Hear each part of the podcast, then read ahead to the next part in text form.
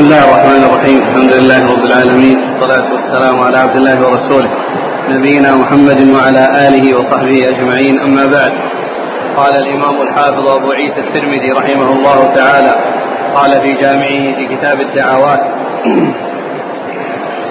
باب ما جاء في عقد التسبيح باليد. قال حدثنا محمد بن عبد الأعلى بصري. قال حدثنا عتام بن علي عن الأعمش عن عطاء بن السائب عن أبيه عن عبد الله بن عمرو رضي الله عنهما أنه قال رأيت النبي صلى الله عليه وآله وسلم يعقد التسبيح فقال هذا حديث حسن غريب من هذا الوجه من حديث الأعمش عن عطاء بن السائب وروى شعبة والثوري هذا الحديث عن عطاء بن السائب بطوله وفي الباب عن يسيرة بنت ياسر رضي الله عنها عن النبي صلى الله عليه وآله وسلم أنها قالت قال رسول الله صلى الله عليه وآله وسلم يا معشر النساء اعقدن بالأنامل فإنهن مسؤولات مستنطقات بسم الله الرحمن الرحيم الحمد لله رب العالمين وصلى الله وسلم وبارك على عبده ورسوله نبينا محمد وعلى آله وأصحابه أجمعين. أما بعد فيقول الإمام أبو عيسى الترمذي رحمه الله في جامعه باب في عقد التسبيح بالاصابع ولا باب ما جاء في عقد التسبيح باليد. باب ما جاء في عقد التسبيح باليد أي بالأصابع. والمقصود من ذلك أن الإنسان عندما آه، يأتي بالأذكار التي لا شرع فيها عدد كالأذكار التي بعد الصلوات التسبيح والتحميد والتكبير. و فإنه يعقد ذلك بأصابعه. ويجوز أن يكون في أصابع اليدين ولكن الأولى أن يكون في أصابع اليد اليمنى. أن يكون في أصابع اليد اليمنى. فيعد بأصابعه ولا يعد بشيء آخر سوى ذلك كالحصى والنوى والخرز. وما إلى ذلك لأنه ما جاء شيء ثابت يدل على هذا وإنما الذي ثبت هو عقد التسبيح بالأصابع كما جاء ذلك من فعله عليه الصلاة والسلام ومن قوله كما في الحديث الذي أشار إليه المصنف من حديث يسيرة وأن النبي صلى الله عليه وسلم قال عقد التسبيح بالأنام فإنهن مستنطقات أي أنهن يشهدن بما حصل منهن وما يحصل منهن كما جاء في الكتاب العزيز أن الأيدي والأرجل تشهد يوم القيامة بما حصل منها فكذلك الأصابع والأيدي عندما يعدها بها التسبيح فإنها تنطق بالشيء الذي حصل منها وذلك يوم القيامة. ففي ففي عقد التسبيح بالأصابع اتباع الرسول عليه الصلاة والسلام وفيه أيضا حصول هذه الشهادة والاستنطاق الذي يكون للأصابع آه، يوم القيامة آه، بأنه حصل منها هذا الفعل الذي هو العقد بالأيدي وبالأصابع وأما ما جاء من ذكر آه، النوى أو الحصى فإنه لم يثبت فيه شيء. يعني جاء فيه حديثان ذكرهما الترمذي وأشار إليهما الشارح ولكن الحديثان آه، ضعيفان أحدهما فيه رجل ضعيف والثاني فيه رجل مجهول وسيأتي الحديثان عند الترمذي فيما بعد. نعم. قال حدثنا محمد بن عبد الأعلى البصري هو الصنعاني البصري وهو ثقة أخرج له. مسلم وأصحاب السنن. نعم. عن عتام بن علي. عتام بن عتام بن علي هو صدوق رجل البخاري وأصحاب السنن. نعم. عن الأعمش. الأعمش سليمان بن مهران الكاهلي وهو ثقة أخرجه أصحاب الكتب. عن عطاء بن السائب. عطاء بن السائب صدوق. اختلط ورواية بعض الرواة عنه. كانت قبل الاختلاط. ومنهم الثلاثة الذين جاء الذين جاء ذكرهم في هذا الحديث لأنه جاء عن الأعمش في الإسناد وذكر الترمذي أنه أيضا جاء عن سفيان وشعبة وكل من هؤلاء الثلاثة روى عنه قبل الاختلاط فالرواية صحيحة ولا يضر أو يؤثر كون عطاء بن السائب اختلط لأن رواية من روى عنه قبل الاختلاط معتبرة وهؤلاء الثلاثة رووا عنه هذا الحديث وهم ممن روى عنه قبل الاختلاط. وأخرج حديثه البخاري وأصحاب السنن. عن أبيه عن أبيه وهو ثقة أخرج البخاري المفرد وأصحاب السنن. نعم. عن عبد الله بن عمرو. عبد الله بن عمرو بن العاص رضي الله عنهما أحد العبادلة وأخرج حديثه أصحاب الكتب الستة.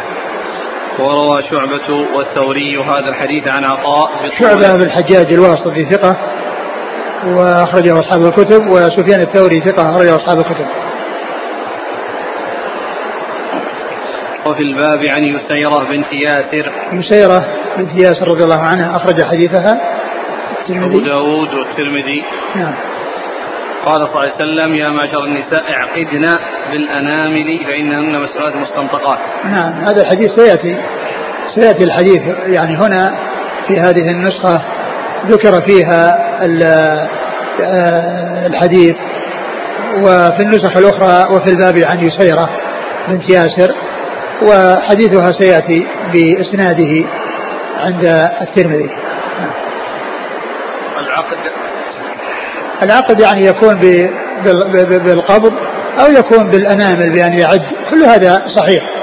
نعم.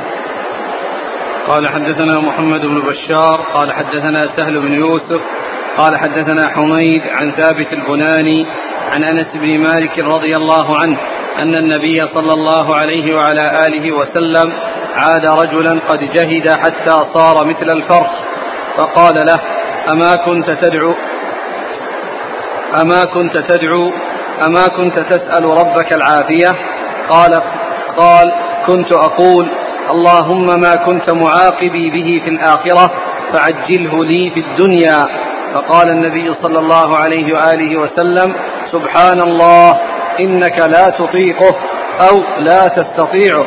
أفلا كنت تقول اللهم آتنا في الدنيا حسنة وفي الآخرة حسنة وقنا عذاب النار. قال أبو عيسى هذا حديث حسن صحيح غريب من هذا الوجه. نعم. قال حدثنا هارون بن عبد الله البزار قال حدثنا روح بن عبادة. بزاز.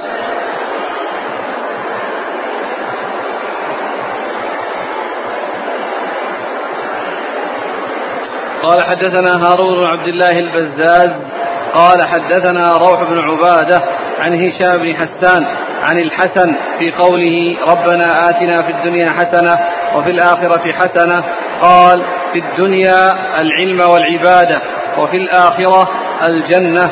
قال حدثنا محمد بن المثنى قال حدثنا خالد بن الحارث عن حميد عن ثابت عن أنس نحوه. هذا الحديث آه، لا علاقة له بالترجمة السابقة التي هي عقد التسبيح باليد.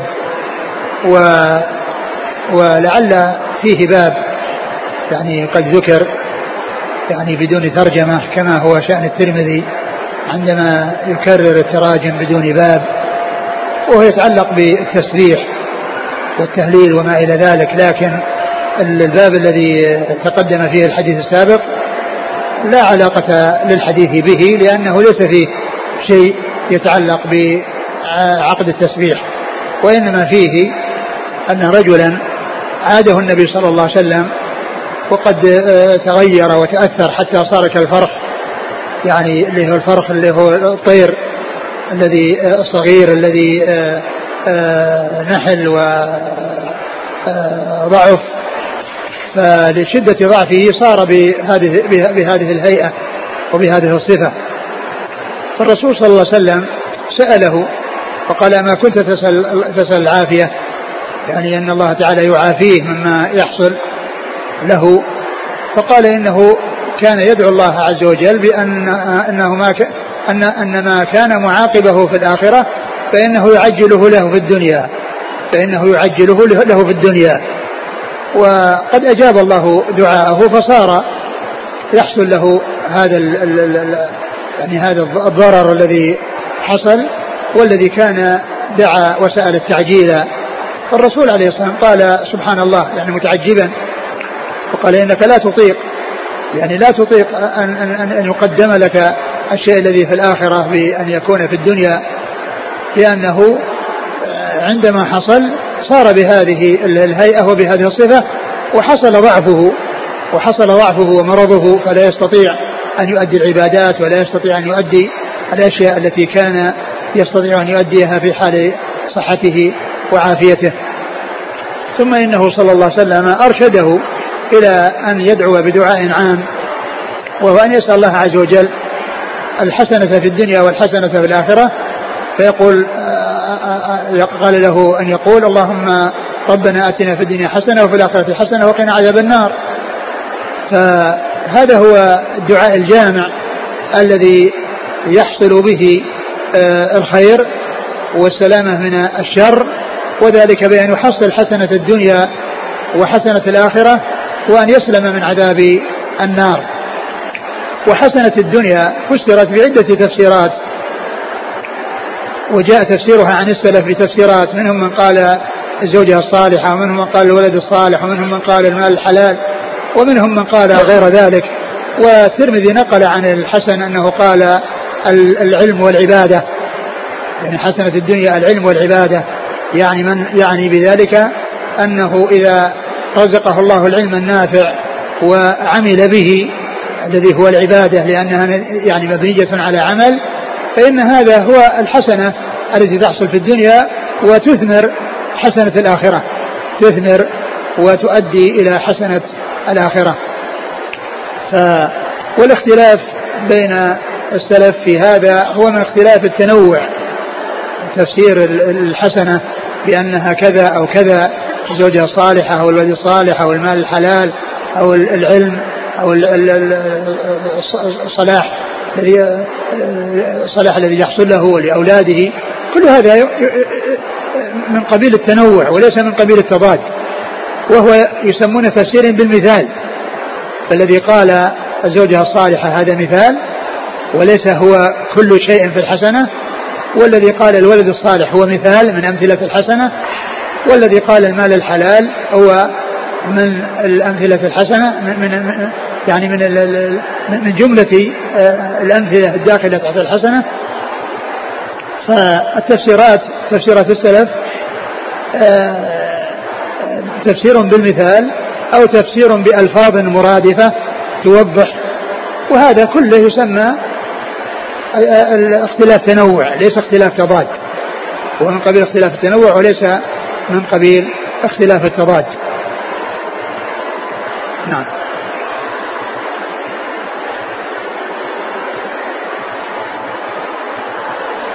النبي صلى الله عليه وسلم عاد رجلا قد جهد حتى صار يعني جهد أصابه الجهد والمشقة والضرر حتى صار مثل الفرخ الفرخ يعني فرخ الطير الذي هو الصغير من الطيور الذي هو ناحل وضعيف وهزيل لأنه ما شب وما قوي وإنما هو فرخ صغير.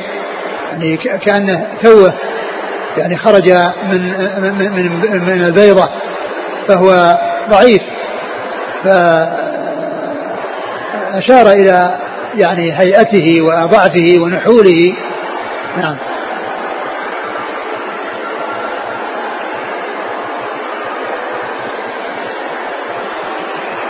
قال حدثنا محمد بن بشار. ثقة أخرجه أصحاب الكتب. عن سهل بن يوسف. وهو ثقة أخرج له. البخاري وأصحاب السنن. نعم. عن حميد. حميد بن أبي حميد الطويل ثقة أخرجه أصحاب الكتب. عن ثابت البناني. ثابت البناني ثقة أخرجه أصحاب الكتب. عن أنس بن مالك. أنس بن مالك رضي الله عنه خادم الرسول صلى الله عليه وسلم. قال حدثنا هارون بن عبد الله. هارون بن عبد الله ثقة أخرج له. مسلم وأصحاب السنن. عن روح بن عبادة. وهو ثقة أخرجه أصحاب الكتب. عن هشام بن حسان. وهو ثقة أخرجه أصحاب الكتب. عن الحسن. الحسن بن أبي الحسن البصري. وهو ثقة أخرج له أصحاب الكتب. قال حدثنا محمد بن المثنى. محمد المثنى محمد المثنى هو العنزي ثقة أخرجه أصحاب الكتب. عن خالد بن الحارث. خالد بن الحارث الهجيمي وهو ثقة أخرجه أصحاب الكتب.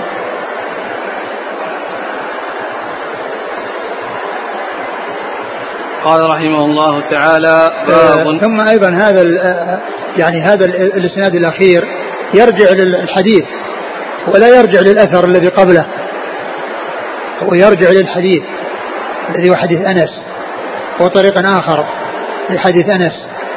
وأما هذا الأثر فكان توسط بين شيئين متماثلين أو شيئين متلازمين ففصل بينهما. فكان من حقه أن يأتي بعد الطريق الثاني. يعني حتى لا يتوهم أنه يرجع للأثر. فالأثر محله التأخير عن هذا المكان.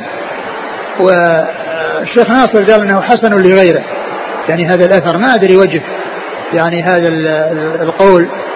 لأن الرجال كلهم ثقات. كلهم رجال الكتب الستة.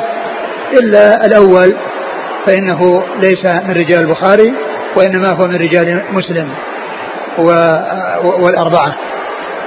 هو مسلم والأربعة؟ نعم. هارون. نعم. مسلم والأربعة. ما أدري هل الكلام الذي قال أنه حسن لغيره. نعم. قال رحمه الله تعالى باب. قال حدثنا محمود بن غيلان قال حدثنا أبو داود قال أنبانا شعبة عن أبي إسحاق قال سمعت أبا الأحوص يحدث عن عبد الله رضي الله عنه أن النبي صلى الله عليه وعلى آله وسلم كان يدعو اللهم إني أسألك الهدى والتقى والعفاف والغنى. قال هذا حديث حسن صحيح. ثم ورد أبو عيسى هذا الحديث عن عن عبد الله بن مسعود رضي الله تعالى عنه. أن النبي صلى الله عليه وسلم كان يدعو بهذا الدعاء فيقول اللهم يسألك الهدى والتقى والعفاف والغنى فهي أربع كلمات ولكنها جوامع وهو يسأل الهدى وهو الهداية للصراط المستقيم الهداية للحق والسلامة من ضده الذي هو الضلال وكذلك التقى وهو أن يتقي الله عز وجل ويمتثل ويمتثل الأوامر وينتهي عن النواهي. وقد جمع بين هذين اللفظين والأول الذي هو الهدى يتعلق بالمأمورات والتقى التقى يتعلق بالمنهيات أو أن كل واحد منهما عام يشمل هذا ويشمل هذا لأن الهدى يكون بفعل المأمورات وترك المحظورات. وباتباع السنة وترك البدع. كل هذا يقال له هدى. والتقوى آه، كون الإنسان آه، يجعل بينه وبينه غضب الله وقاية تقيه منه وذلك بامتثال الأوامر واجتناب النواهي واتباع السنن وترك البدع. فكل منهما يشمل يعني هذه المعاني. ويمكن أن يقال أن الهدى والتقى, والتقى مثل البر والتقوى. إذا جمع بينهما حمل الهدى أو البر على المأمورات وحمل التقى أو التقوى على ترك المنهيات. ثم قال والعفاف والغنى العفاف هو العفة والابتعاد عن الأشياء المشتبهات والدخول في أشياء وتحصيل المال من غير إذا كان فيه اشتباه فالتعفف والابتعاد عن عن الوقوع في ذلك لا شك أن هذا أمره عظيم وثوابه جزيل. وكذلك الغنى الذي هو غنى النفس والغنى الذي لا يحصل معه طغيان ولا يحصل معه آه، فتنة.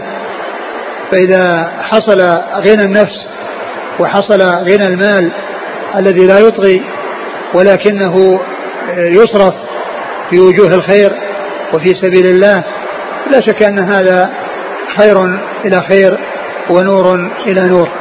نعم. قال حدثنا محمود بن غيلان. ثقة أخرجه أصحاب الكتب إلا أبا داود. عن أبي داود. أبو داود السجستاني أبو داود هو الطيالسي آه، آه، سليمان بن داود. ثقة أخرجه البخاري تعليقا ومسلم وأصحاب السنة. عن شعبة عن أبي إسحاق. أبو إسحاق هو الهمداني عمرو بن عبد الله السبيعي ثقة أخرجه أصحاب الكتب. عن أبي الأحوص. وهو المنذر. عوف بن مالك. عوف بن مالك عوف بن مالك ثقة أخرج له. قال المفرد ومسلم وأصحاب السنن. نعم. عن عبد الله. نعم. عبد الله بن مسعود رضي الله عنه أخرجه أصحاب الكتب الستة.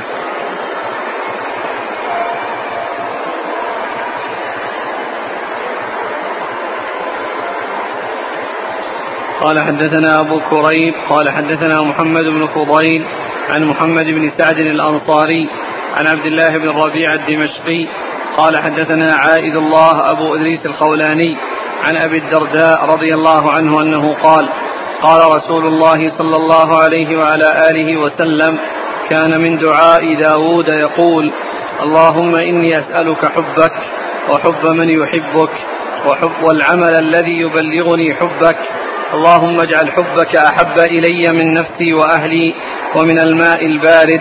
قال وكان رسول الله صلى الله عليه وسلم إذا ذكر داود يحدث عنه قال كان أعبد البشر. قال هذا حديث حسن غريب. ثم ورد أبو عيسى حديث أبي الدرداء رضي الله عنه أن النبي صلى الله عليه وسلم كان يقول كان من دعاء داود. نعم. نعم. اللهم إني أسألك حبك.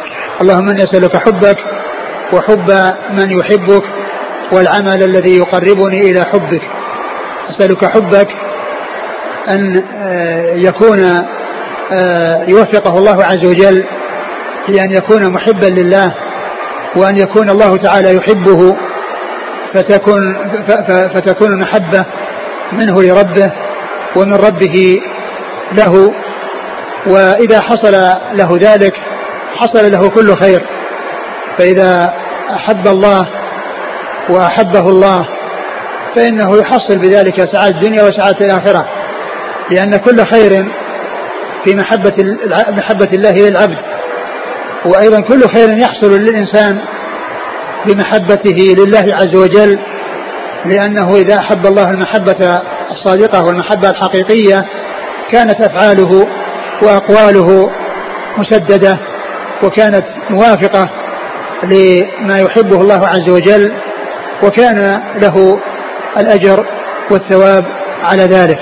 وكذلك العمل الذي يؤدي إلى محبة الله عز وجل ويكون سببا لمحبة الله سبحانه وتعالى. نعم وش بعده؟ اللهم اجعل حبك أحب إلي من نفسي وأهلي ومن الماء البارد. اللهم اجعل حبك يعني في آه، في نفسي يعني حبك يعني كوني أحبك أحب إلي من نفسي وأهلي ومن الماء البارد.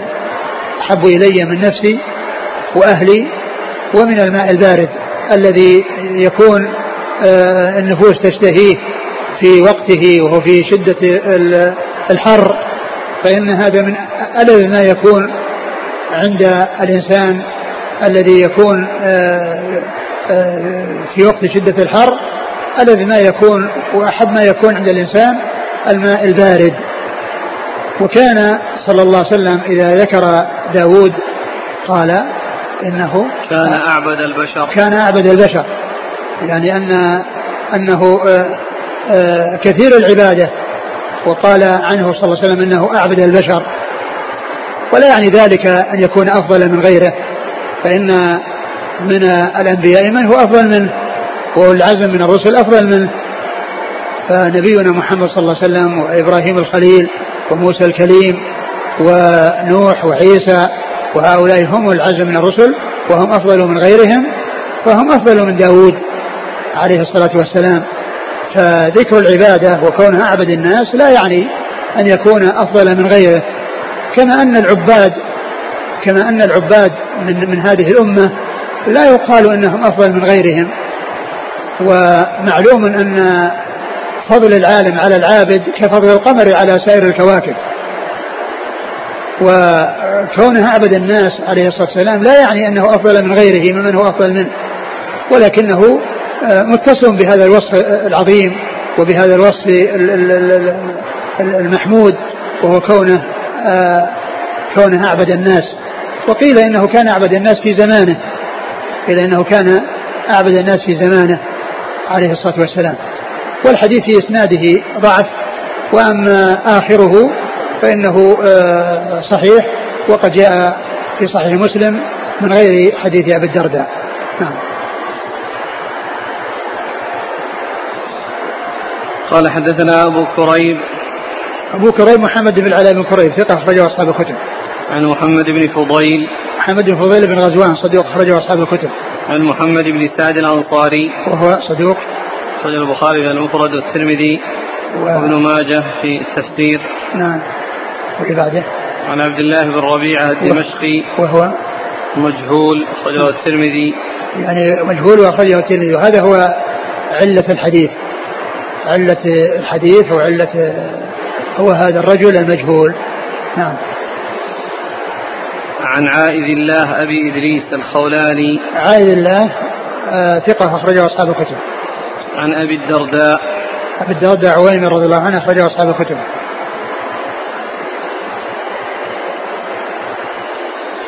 قال رحمه الله تعالى باب قال حدثنا سفيان بن وكيع قال حدثنا ابن أبي عدي عن حماد بن سلمة عن أبي جعفر الخطمي عن محمد بن كعب القرظي عن عبد الله بن يزيد الخطمي الأنصاري رضي الله عنه. عن رسول الله صلى الله عليه وعلى آله وسلم أنه كان يقول في دعائه اللهم ارزقني حبك وحب من ينفعني حبه عندك. اللهم ما رزقتني مما أحب فاجعله قوة لي فيما تحب. اللهم وما زويت عني مما أحب فاجعله قوة لي فيما تحب. قال أبو عيسى هذا حديث حسن غريب. وأبو جعفر الخطمي اسمه عمير بن يزيد بن قماشة. ثم روي أبو عيسى هذا الحديث عن عبد الله بن يزيد الخطمي. عن عبد الله بن يزيد الخطمي رضي الله عنه أن أنه كان من دعاء النبي صلى الله عليه وسلم. إيش؟ اللهم ارزقني حبك وحب من ينفعني حبه عندك. وهذا مثل الذي قبله اللهم ارزقني حبك وحب من ينفعني حبه عندك. يعني كونه يحب أولياء الله يحب رسول الله ويحب الملائكة ويحب آه، أولياء الله الصالحين و فإن حب هؤلاء هو الذي ينفع. لأن لأن آه، آه، المحبة إنما تكون لله وتكون في الله ومن أجل الله. ولا شك أن محبة أولياء الله هي من من المحبة في الله. التي آه، هي من أوثق عرى الإيمان. الحب في الله والبغض في الله من أوثق عرى الإيمان.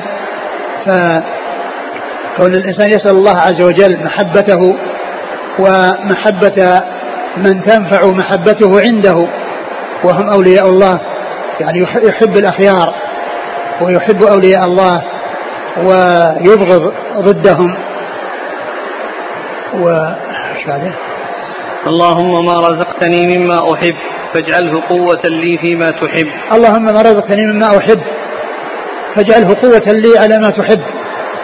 ما يحب من الصحة والعافية ومن المال ومن جميع الأشياء التي يحبها الإنسان. فيسأل الله عز وجل أن تكون عونا له على طاعة الله وعلى ما يحبه الله وأن يستعمل صحته وعافيته وسمعه وبصره. ويديه ورجليه وكل ما يعني آه، آه، اشتمل عليه جسده من من الصحة والعافية يستعملها في طاعة الله فيكون بذلك رابحا ولا يستعملها بغير ذلك فيكون مغبونا كما جاء في حديث ابن عباس آه، نعمتان مغبون فيهما كثير من الناس الصحة والفراغ. ف وكذلك المال يكون عونا له على طاعة الله وأن ينفقه في سبيل الله وأن يستغني به عن الناس ويحسن إلى الفقراء والمساكين. نعم و اللهم وما زويت عني مما أحب فاجعله قوة لي فيما تحب. وما زويت عني يعني ما منعت ما منعتني منه مما أحب فاجعل هذا الذي حصل قوة الذي قوة لي على ما تحب. يعني لا يكون ذلك سببا في ضعفي. وضعف الإيمان وضعف العمل وإنما يجتهد فيما حصل له مما يحب وفيما زوي عنه مما يحب. كل ذلك يكون قوة له على ما يحبه الله عز وجل وعلى ما يعود عليه بالخير والعاقبة الحسنة. نعم وبعده انتهى؟ نعم. نعم. والإسناد فيه سفيان بن وكيع. وهو ضعيف. نعم. قال حدثنا سفيان بن وكيع. هو صدوق ابتلي بو هو كان صدوقا ابتلي بوراق. نعم. بوراقه فنصح ولم ينتصح فترك حديثه. وحديثه أخرجه. الترمذي وابن ماجه. نعم. عن ابن أبي عدي. وهو ثقة أخرجه أصحاب الكتب. محمد بن إبراهيم. نعم. عن حماد بن سلمة. حماد بن سلمة ثقة أخرج البخاري تعليقا ومسلم وأصحاب السنة. عن أبي جعفر الخطمي. هو؟ صدوق خرج أصحاب السنن. نعم. عن محمد بن كعب القرظي. وهو ثقة أخرج له؟ أصحاب الكتب. نعم. عن عبد الله بن يزيد الخطمي. رضي الله عنه أخرج له؟ أصحاب الكتب. نعم.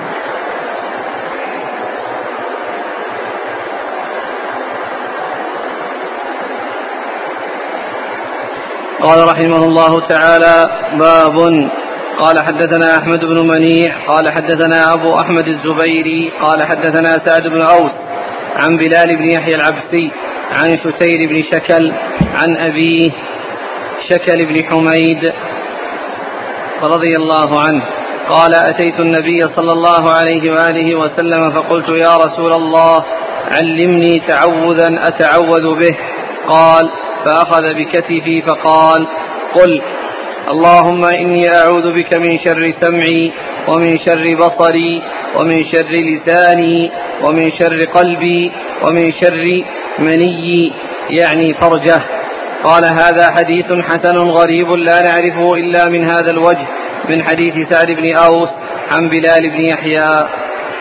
ثم ورد حديث شكل بن حميد رضي الله عنه أنه جاء إلى النبي صلى الله عليه وسلم وطلب منه أن يعلمه تعوذا. يدعو به ويتعوذ به ويتعوذ بالله منه.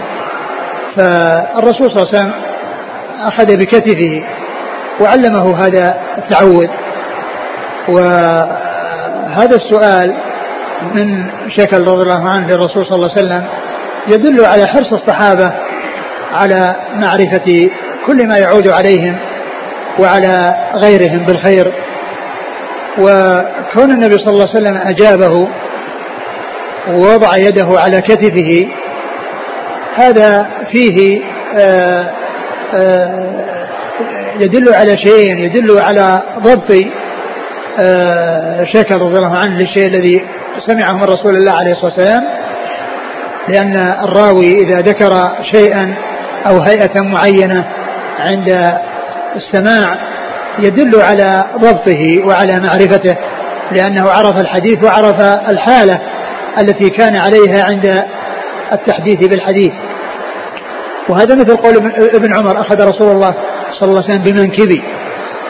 بمنكبي. يعني معناه أنه متذكر للهيئة التي كان عليها عند تحديث النبي صلى الله عليه وسلم له بهذا الحديث. وهذا وهذا الذي حصل لشكر رضي الله عنه هو من هذا القبيل. فالرسول صلى الله عليه وسلم أرشده إلى أن يتعوذ من هذه الخمس. اللهم إني أعوذ بك من شر سمعي ومن شر بصري ومن شر آآ آآ سمعي وبصري ونفسي ومني ولساني. ولساني. يعني ذكر السمع والبصر واللسان والنفس والمني الذي هو فرجه. استعمال فرجه في غير ما أحل الله. استعمال فرجه في غير ما أحل الله. ففي ذكر السمع والبصر والتعوذ من شرهما لأن الإنسان إذا إذا إذا لم يوفق لاستعمال بصره وسمعه فيما يعود عليه بالخير فإنه يستعمله فيما يعود عليه بالمضرة. بأن يستمع للفحش ويستمع للخنا ويستمع للأغاني ويستعمل الفجور ويرى المحرمات ويشاهد ما لا يجوز مشاهدته وينظر إلى ما حرم الله عز وجل النظر إليه. هذا هو الشر الذي يحصل عن طريق السمع والبصر. وكذلك اللسان. شر اللسان كونه يتكلم فيه بغير الحق وبغير بغير الحق والهدى. كما قال عليه الصلاة والسلام من كان يؤمن بالله واليوم الآخر فليقل خيرا أو ليصمت. من كان يؤمن بالله واليوم الآخر فليقل خيرا أو ليصمت. وكذلك الفرج كونه يستعمله في غير ما حل الله فإنه يكون ذلك شر ووبال على صاحبه. وقد جاء النبي صلى الله عليه وسلم أنه جمع بين اللسان والفرج بقوله من يضمن لي ما بين لحييه وما بين رجليه أضمنه في الجنة ما بين لحييه لسانه وما بين رجليه فرجه وكذلك النفس النفس الأمارة بالسوء النفس الأمارة بالسوء الذي التي آآ آآ آآ تدعو الإنسان إلى الأقدام على ما تميل إليه من الأمور المحرمة. وقد حفت النار بالشهوات كما جاء ذلك عن رسول الله صلوات الله وسلامه وبركاته عليه. فأرشده النبي صلى الله عليه وسلم إلى الاستعاذة من هذه الأشياء الخمسة التي هي السمع والبصر واللسان والنفس والمني الذي هو آه، وضع النطفة وكذلك مقدماتها في ما لا يحل للإنسان أن يقدم عليه من الزنا أو المباشرة أو ما إلى ذلك. نعم.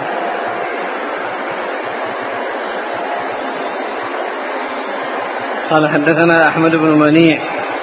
ثقة أخرجه أصحاب الكتب. عن أبي أحمد الزبيري. أبو أحمد الزبيري محمد بن عبد الله بن الزبير ثقة أخرجه أصحاب الكتب. عن سعد بن أوس. هو ثقة؟ البخاري في المفرد وأصحاب السنن. نعم. عن بلال بن يحيى العبسي. وهو؟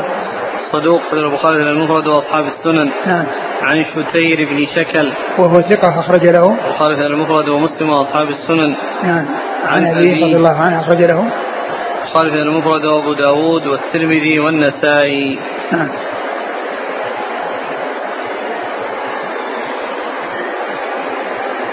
قال رحمه الله تعالى باب قال حدثنا الأنصاري قال حدثنا معا قال حدثنا مالك عن يحيى بن سعيد عن محمد بن إبراهيم التيمي أن عائشة رضي الله عنها قالت كنت نائمة إلى جنب رسول الله صلى الله عليه وآله وسلم ففقدته من الليل فلمسته فوقعت يدي على قدميه وهو ساجد وهو يقول أعوذ برضاك من سخطك وبمعافاتك من عقوبتك لا أحصي ثناء عليك أنت كما أثنيت على نفسك.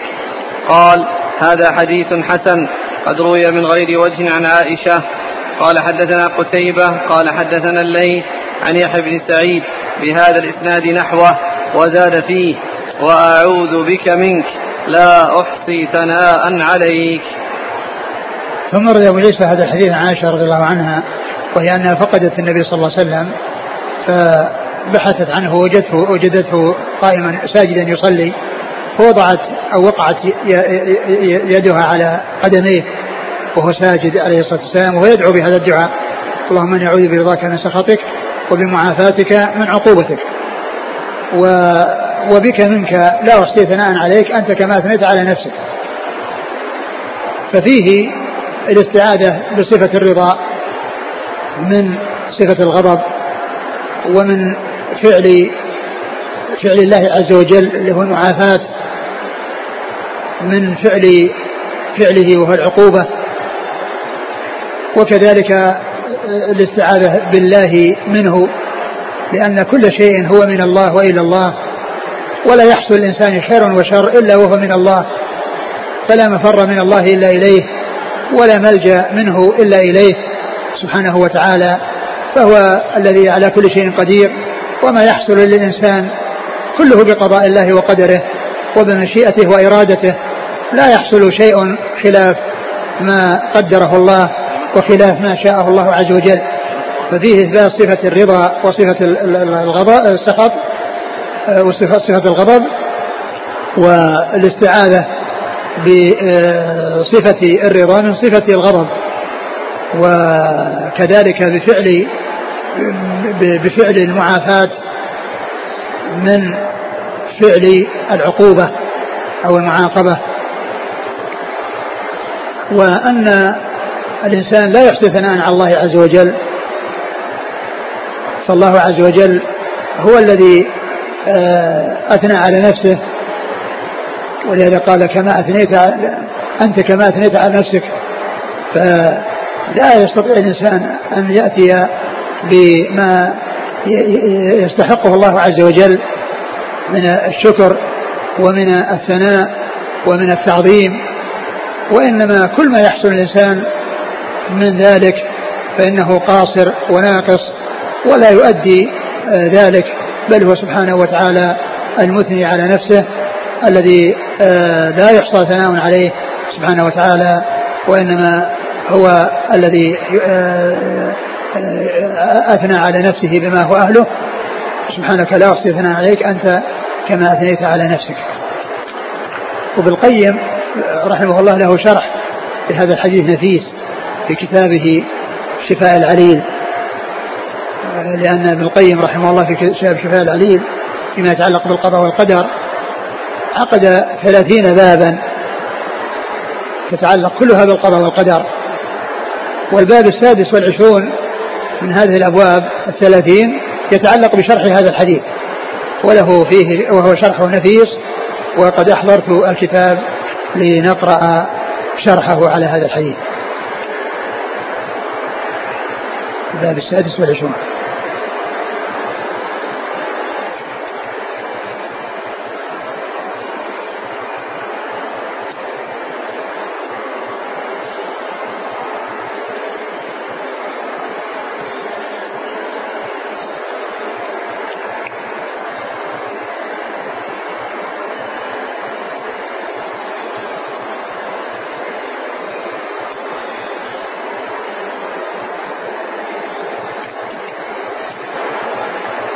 قال ابن القيم رحمه الله تعالى في كتابه شفاء العليل في مسائل القضاء والقدر والحكمة والتعليل.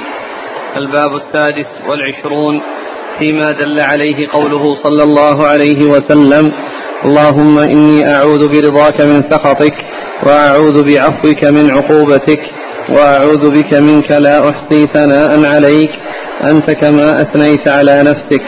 من تحقيق القدر وإثباته وما تضمنه الحديث من الأسرار العظيمة. قد دل هذا الحديث العظيم قد دل هذا الحديث العظيم القدر على أمور منها أنه يستعاذ بصفات الرب تعالى كما يستعاذ بذاته وكذلك يستغاث بصفاته كما يستغاث بذاته. كما في الحديث يا حي يا قيوم يا بديع السماوات والأرض يا ذا الجلال والإكرام لا إله إلا أنت برحمتك أستغيث أصلح لي شأني كله ولا تكلني إلى نفسي طرفة عين ولا إلى أحد من خلقك. وكذلك قوله في الحديث الآخر أعوذ بعزتك أن تضلني. وكذلك استعاذته بكلمات الله التامات وبوجهه الكريم وتعظيمه. وفي هذا ما يدل على أن هذه صفات ثابتة صفات ثابتة وجودية إذ لا يستعاذ بالعدم وإنها وأنها قائمة به غير مخلوقة إذ لا يستعاذ بالمخلوق وهو احتجاج صحيح فإن رسول الله صلى الله عليه وسلم لا يستعيذ بمخلوق ولا يستغيث به ولا يدل أمته على ذلك ومنها أن العفو من صفات الفعل القائمة به وفيه رد على من زعم أن فعله عين مفعوله فإن المفعول مخلوق ولا يستعاذ به ومنها أن بعض صفاته وأفعاله سبحانه أفضل من بعض فإن المستعاذ به أفضل من المستعاذ منه وهذا كما أن صفة الرحمة أفضل من صفة الغضب.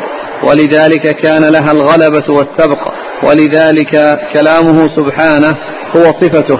ومعلوم أن كلامه الذي يثنى أن كلامه الذي يثني على نفسه به أوصافه وتوحيده أفضل من كلامه الذي يذم به أعداءه ويذكر أوصافهم. ولهذا كانت سورة الإخلاص أفضل من سورة تبت وكانت تعدل ثلث القرآن. وكانت تعدل ثلث القرآن دونها وكانت آية الكرسي أفضل آية في القرآن. ولا تصغي وكانت آية الكرسي أفضل آية في القرآن. ولا تصغي إلى قول من غل من غلظ حجابه. أن صفات أن الصفات أن الصفات قديمة. والقديم لا يتفاضل. فإن الأدلة السمعية والعقلية تبطل قوله وقد جعل سبحانه ما كان من الفضل والعطاء والخير وأهل السعادة بيده اليمنى وما كان من العدل والقبض بيده الأخرى ولهذا جعل أهل السعادة في قبضة اليمنى وأهل الشقاوة في القبضة الأخرى والمقسطون على منابر من نور عن يمينه والسماوات مطويات بيمينه والأرض بالأخرى ومنها أن الغضب والرضا والعفو والعقوبة لما كانت متقابلة استعاذ بأحدهما من الآخر. فلما جاء إلى الذات المقدسة التي لا ضد لها ولا مقابل قال وأعوذ بك منك. فاستعاذ بصفة الرضا من صفة الغضب وبفعل العفو من فعل العقوبة وبالموصوف بهذه الصفات والأفعال وبالموصوف بهذه الصفات والأفعال منه وهذا يتضمن كمال الإثبات للقدر والتوحيد بأوجز لفظ وأخصره. فإن الذي يستعاذ منه من الشر وأسبابه هو واقع بقضاء الرب تعالى وقدره وهو المنفرد بخلقه وتقديره وتكوينه. فما شاء كان وما لم يشأ لم يكن. فالمستعاذ منه إما وصفه وإما فعله وإما مفعوله. الذي هو أثر فعله والمفعول ليس إليه والمفعول ليس إليه نفع ولا ضر ولا يضر إلا بإذن خالقه كما قال تعالى في أعظم ما يتضرر به العبد وهو السحر وما هم بضارين به من أحد إلا بإذن الله. فالذي يستعاذ منه هو بمشيئته وقضائه وقدرته وإعادته منه وصرفه عن المستعيذ إنما هو بمشيئته أيضا وقضائه وقدره فهو المعيذ من قدره بقدره ومما يصدره عن مشيئته وإرادته بما يصدره من مشيئته وإرادته والجميع واقع بإرادته الكونية فهو يعيذ من فهو يعيذ من فهو يعيذ من إرادته بإرادته. إذ الجميع خلقه وقدره وقضاؤه فليس هناك خلق لغيره فيعيذ منه. فليس هناك خلق لغيره فيعيذ منه هو بل فيعيذ منه فيعيذ منه هو. بل المستعاذ منه خلق له فهو الذي يعيذ عبده من نفسه بنفسه فيعيذه مما يريده به بما يريده به. فليس هناك أسباب مخلوقة فهو فهو ها؟ أعد فهو الذي يعيذ عبده من نفسه بنفسه. نعم. فيعيذه مما يريده به نعم. بما يريده به. نعم. فليس هناك أسباب مخلوقة لغيره يستعيذ منها المستعيذ به. كما يستعيذ من رجل ظلمه وقهره برجل أقوى أو نظيره.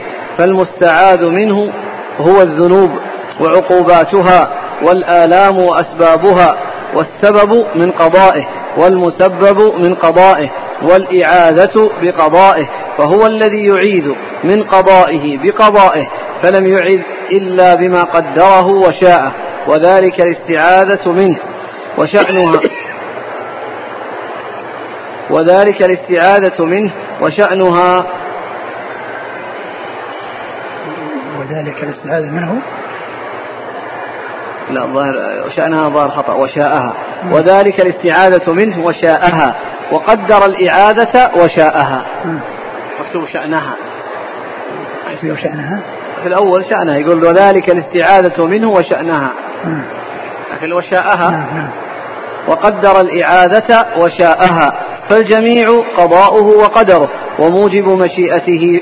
فنتجت هذه الكلمات. التي لو قالها غير الرسول لبادر المتكلم الجاهل إلى إنكارها وردها.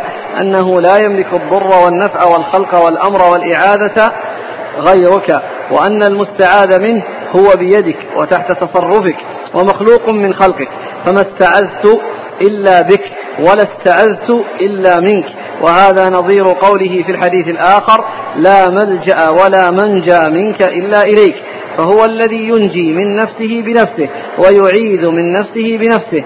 وكذلك الفرار يفر عبده منه إليه. وهذا كله تحقيق للتوحيد.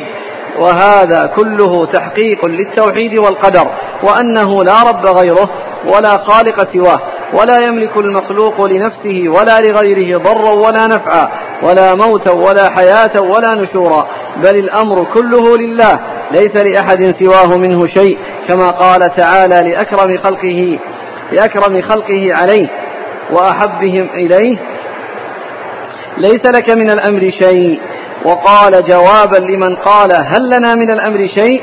قل إن الأمر كله لله فالملك كله له والأمر كله له والحمد كله له والشفاعة كلها والخير كله في يديه. وهذا تحقيق تفرده بالربوبية والألوهية فلا إله غيره ولا رب سواه. قل أرأيتم ما تدعون من دون الله؟ إن أرادني الله بضر هل هن كاشفات ضره أو أرادني برحمة؟ هل هن ممسكات رحمته؟ قل حسبي الله عليه يتوكل المتوكلون. وإن يمسسك الله بضر فلا كاشف له إلا هو.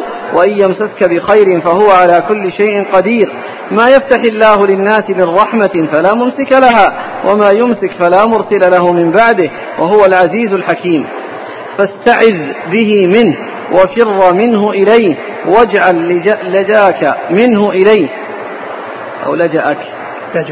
واجعل لجأك منه إليه فالأمر كله له. لا يملك أحد معه منه شيئا فلا يأتي بالحسنات إلا هو ولا يذهب بالسيئات إلا هو ولا تتحرك ذرة فما فوقها إلا بإذنه ولا يضر سم ولا سحر ولا شيطان ولا حيوان ولا غيره إلا بإذنه ومشيئته.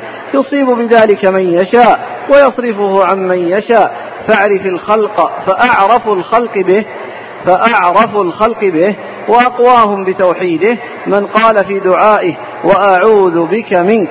فليس للخلق معاد سواه ولا مستعاذ منه إلا وهو ربه وخالقه ومليكه وتحت قهره وسلطانه. ثم ختم الدعاء بقوله لا أحصي ثناء عليه أنت كما أثنيت على نفسك. اعترافا بأن شأنه وعظمته ونعوت كماله وصفاته أعظم وأجل من أن يحصيها أحد من الخلق أو بلغ أحد حقيقة الثناء عليه غيره سبحانه.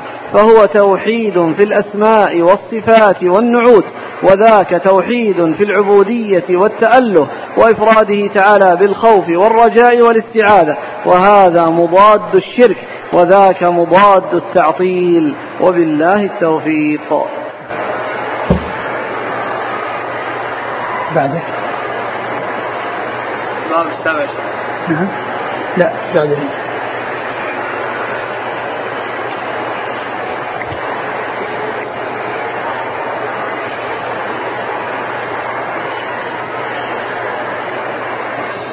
كنت نائمة إلى جنب رسول الله صلى الله عليه وسلم ففقدته من الليل فلمسته فوقعت يدي على قدميه وهو ساجد. وهو يقول أعوذ برضاك من سخطك ومعافاتك من عقوبتك لا أحصي ثناء عليك أنت كما أثنيت على نفسك. نعم. قال حدثنا الأنصاري. هو إسحاق بن موسى الأنصاري آه، ثقة أخرجه مسلم والترمذي والنسائي بن ماجه. عن معنى. معنى بن عيسى ثقة أخرجه أصحاب الكتب. عن مالك. أخرجه أصحاب الكتب. عن يحيى بن سعيد. الأنصاري المدني ثقة أخرجه أصحاب الكتب. عن محمد بن إبراهيم. هو التيمي ثقة أخرجه أصحاب الكتب. عن عائشة. عائشة أم المؤمنين رضي الله عنها الصديقة بنت الصديق وهي من أكثر رواية عن رسول الله صلى الله عليه وسلم. قال حدثنا قتيبة. قتيبة بن سعيد ثقة أخرجه أصحاب الكتب. عن الليث. ليث بن سعد المصري ثقة أخرجه أصحاب الكتب. وزاد فيه أعوذ بك منك لا أحصي ثناء عليك. نعم. قال رحمه الله تعالى باب. قال حدثنا الأنصاري. قال حدثنا معا قال حدثنا مالك. عن أبي الزبير المكي عن طاووس اليماني عن عبد الله بن عباس رضي الله عنهما أن رسول الله صلى الله عليه وعلى آله وسلم كان يعلمهم هذا الدعاء كما يعلمهم السورة من القرآن. اللهم إني أعوذ بك من عذاب جهنم وعذاب القبر وأعوذ بك من فتنة المسيح الدجال وأعوذ بك من فتنة المحيا والممات. قال أبو عيسى هذا حديث حسن صحيح. ثم ورد أبو عيسى هذا الحديث عن رسول الله صلى الله عليه وسلم عن ابن عباس أنه كان أنه صلى الله عليه وسلم كان يعلمهم هذا الدعاء كما يعلمهم السورة من القرآن. يعني يدل على الاهتمام به والعناية به وأنه يعلمهم إياه على هذه الهيئة والصفة التي كان يعلمهم السورة من كتاب الله عز وجل. هذا كله يدل على على الاهتمام بهذا الدعاء وعلى عظم شأنه وأن الرسول صلى الله عليه وسلم آه، علمهم إياه على هذه الهيئة وعلى هذا الوصف. كان يقول أوله. اللهم إني أعوذ بك من عذاب جهنم. اللهم إني أعوذ بك من عذاب جهنم ومن عذاب القبر. عذاب جهنم آه، هو ما يكون بعد البعث من العذاب وذلك في بعد الدخول في النار والعياذ بالله. وعذاب القبر ما يكون من العذاب قبل البعث وبعد الموت في الحياة البرزخية. فإن النعيم حاصل في القبر والعذاب حاصل في القبر. النعيم لمن يستحقه حاصل والعذاب لمن يستحقه حاصل بمشيئة الله وإرادته. ف والعذاب أيضا يكون بعذاب جهنم. كما جاء في القرآن النار يعرضون عليها غدوا وعشيا ويوم تقوم الساعة؟ أدخلوا آل فرعون أشد العذاب. فآل فرعون يعذبون بعذاب النار وهم في قبورهم. والحديث الذي ورد حديث البراء بن عازب في آه، ما يتعلق فيما بعد ما يحصل بعد الموت. فإنه إذا كان من الموفقين يفتح له باب إلى الجنة فيأتيه من روحها ونعيمها. وإذا كان بخلاف ذلك يفتح له باب إلى النار فيأتيه من حرها وسمومها. فيعذب في قبره بعذاب النار وينعم في قبره في نعيم الجنة. والمقصود بالقبر آه، الحياة البرزخية مطلقة. لكن لما كان أكثر الناس يقبرون وأن مصيرهم إلى أن يدفنوا في التراب جاء التعبير به لأنه هو الغالب. وإلا فإن من يستحق عذاب القبر يستحقه ويصل إليه سواء دفن أو لم يدفن وسواء أكلته السباع أو أكلته الحيتان أو أحرق وذر في البر والبحر يصل إلى جسد الإنسان وإلى روحه من النعيم ما يستحقه ومن العذاب ما يستحقه في الحياة البرزخية التي هي بين الموت وبين قيام الساعة. فهذا الدعاء فيه الاستعاذة من عذاب جهنم ومن عذاب النار ومن فتنة المسيح الدجال. وهو الرجل الذي يأتي في آخر الزمان ويفتن الناس به ويأتي بالأمور العجيبة الخارقة للعادة فيحصل فيه فتنة. ولهذا فتنته هي أعظم فتنة في الحياة. والمسيح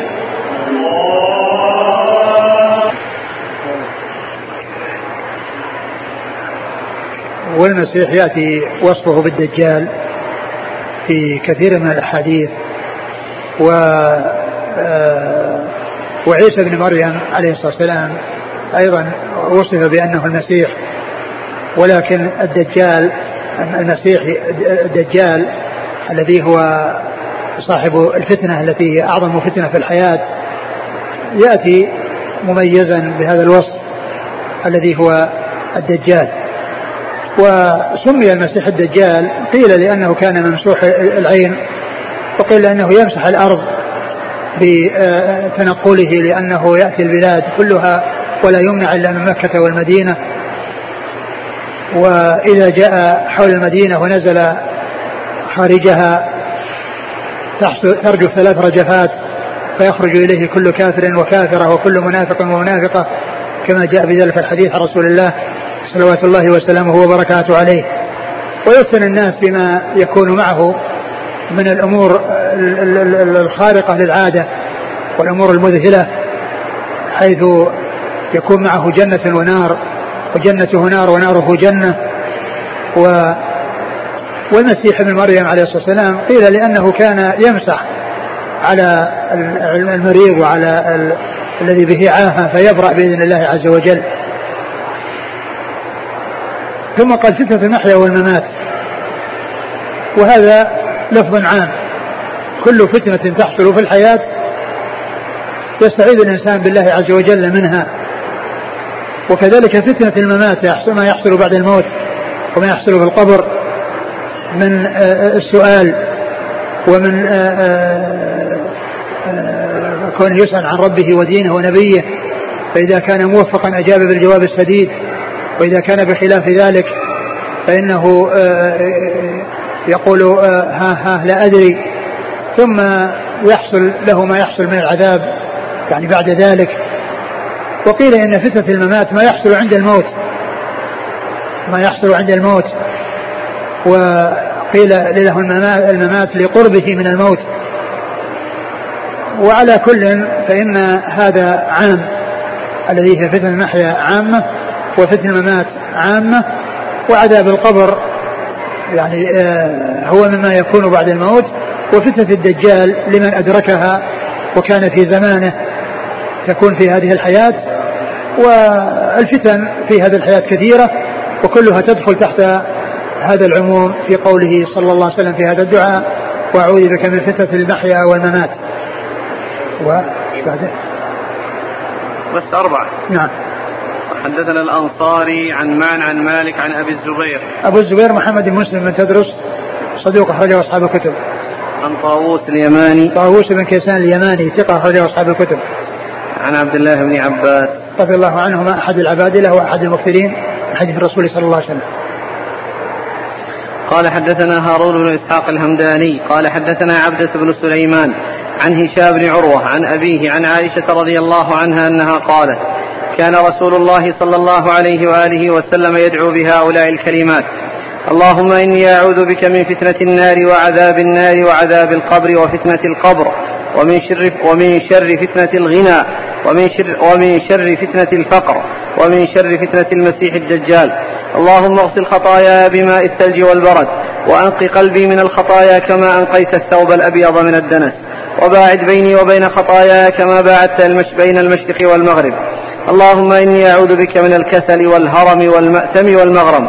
قال هذا حديث حسن صحيح. والله تعالى أعلم وصلى الله وسلم وبارك على عبده ورسوله نبينا محمد وعلى آله وأصحابه أجمعين. جزاكم الله خيرا وبارك الله فيكم. ألهمكم الله الصواب ووفقكم للحق. ونفعنا الله بما سمعنا وغفر الله لنا ولكم وللمسلمين أجمعين.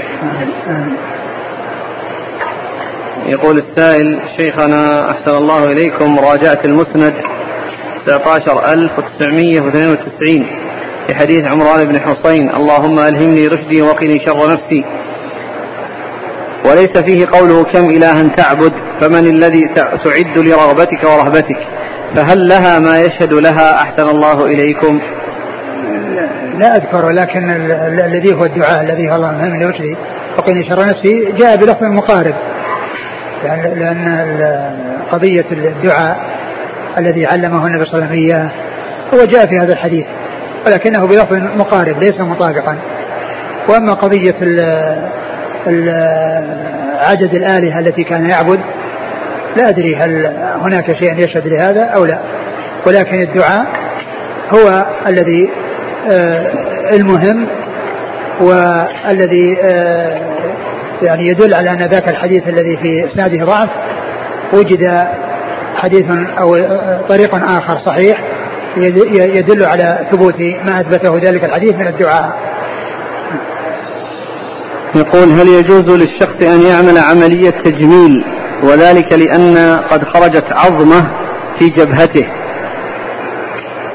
إذا كان منظرها يعني يعني في ليس بحسن وهذه العملية التي لا تضره ولا تلحق به ضررا لا بأس بذلك. يقول شيخنا حسن الألباني أثر الحسن لعله لأن راويه هشام بن حسان عن الحسن وعطاء فيه مقال. في رواية هشام بن حسان القردوسي عن الحسن فيها مقال. ما أدري إذا كان إذا كان فيها مقال يمكن أن يكون ما أعرف. لكن إذا كان هذا فلعله لأنها يعني آه، أقول إذا كان فيها مقال فلعله يعني هذا الذي عناه ما أدري. يقول هل هذا الكلام صحيح؟ ليس الشأن أن تحب ولكن الشأن أن تحب. هذا ذكره هذا كلام ابن كثير. ذكره عند عند قول الله عز وجل قل إن كنتم تحبون الله فاتبعوني يحبكم الله ويغفر لكم ذنوبكم الله غفور رحيم. فإن هذا من كلام ابن كثير. وقد ذكره في تفسير هذه الآية. نعم. يقول حب الرجل من أجل صورته وشكله هل هو جائز؟ هذا هذا هذا حب الصور وليس الحب في الله والحب في الله من أجل الله. الإنسان تكون محبته بهذه الطريقة أن يحب في الله ولله. لا يحب الإنسان من أجل شخص من الناس يحبه من أجل صورته. إن كان على خير يحبه على خير وإلا فإن صورته إن لم يكن مستقيما فإنها لا تفيده شيئا. نسمع من بعض الأئمة في الدعاء يا حبيبنا يا حبيبنا يا حبيب المحبين يا أنيس المنقطعين يا جليس الذاكرين. المناسب كما قلت مرارا وتكرارا أن الإنسان يحرص على الأدعية التي جاءت عن الرسول صلى الله عليه وسلم ويتعلمها ويدعو بها وفي ذلك الكفاية وفي ذلك العصمة وفي ذلك أيضا ال ال ال ال الكلام الجامع الذي أوتيه صلى الله عليه وسلم فإنه قد أوتي جوامع الكلم عليه الصلاة والسلام. والشيء الذي آه الذي آه عند الإنسان فيه إشكال لا يشغل نفسه به بل يكفيه ما جاء عن رسول الله عليه والسلام من الأدعية العظيمة الجامعة المفيدة. نعم. هل يجب استقبال القبلة في سجود الشكر؟ الذي يبدو أن السجود سواء للشكر أو التلاوة يكون في استقبال القبلة. وأما بالنسبة للطهارة فإنه لا يلزم فيه الطهارة لأنها لأنه ليس فيه ليس فيه ركوع وليس فيه سجود ولا يدخل وليس فيه سلام. ليس فيه سلام هو سجود. لكنه ليس فيه سلام. والرسول صلى الله عليه وسلم قال في الصلاة تحريمها التكبير وتحليلها التسليم فهذه التي يلزم فيها الطهارة. وأما سجود التلاوة الذي يحصل فالإنسان يقرأ القرآن وهو على غير طهارة ويسجد وهو على غير طهارة. السؤال عن القبلة. عن استقبال القبلة نعم أنا أقول استقبال القبلة نعم يستقبلها يستقبل القبلة ويكون على ولا يلزم أن يكون على طهارة. وأما الاستقبال يستقبل القبلة لأن استقبال القبلة سهل. إيش الذي يمنع استقبال القبلة؟ بخلاف الوضوء فإنه يقرأ وهو ليس على طهارة ليس على وضوء فيحتاج إلى يسجد يسجد. لكن استقبال القبلة يستقبل القبلة. هل القديم من أسماء الله؟ ما ثبت؟ أن من أسماء الله القديم وإنما الذي ثبت الاسم الأول اسمه الأول. هل كلم الله النبي صلى الله عليه وسلم كما كلم موسى عليه الصلاة والسلام بلا واسطة؟ نعم. فيقال للنبي صلى الله عليه وسلم كليم الله. نعم. الرسول صلى الله عليه وسلم هو كليم الله وخليل الله. واجتمع فيه ما تفرق في غيره. فإبراهيم خليل وموسى كليم ومحمد صلى الله عليه وسلم خليل كليم. وقد كلمه الله عز وجل وفرض عليه الصلوات الخمس وكان جبريل يأتي معه حتى يمر بموسى طلب منه أن يرجع فيرجع فيرجع. والله تعالى كلمه وفرض عليه الصلاة الخمس نعم. جزاكم الله خيرا. سبحانك اللهم وبحمدك أشهد أن لا إله إلا أنت أستغفرك إليك.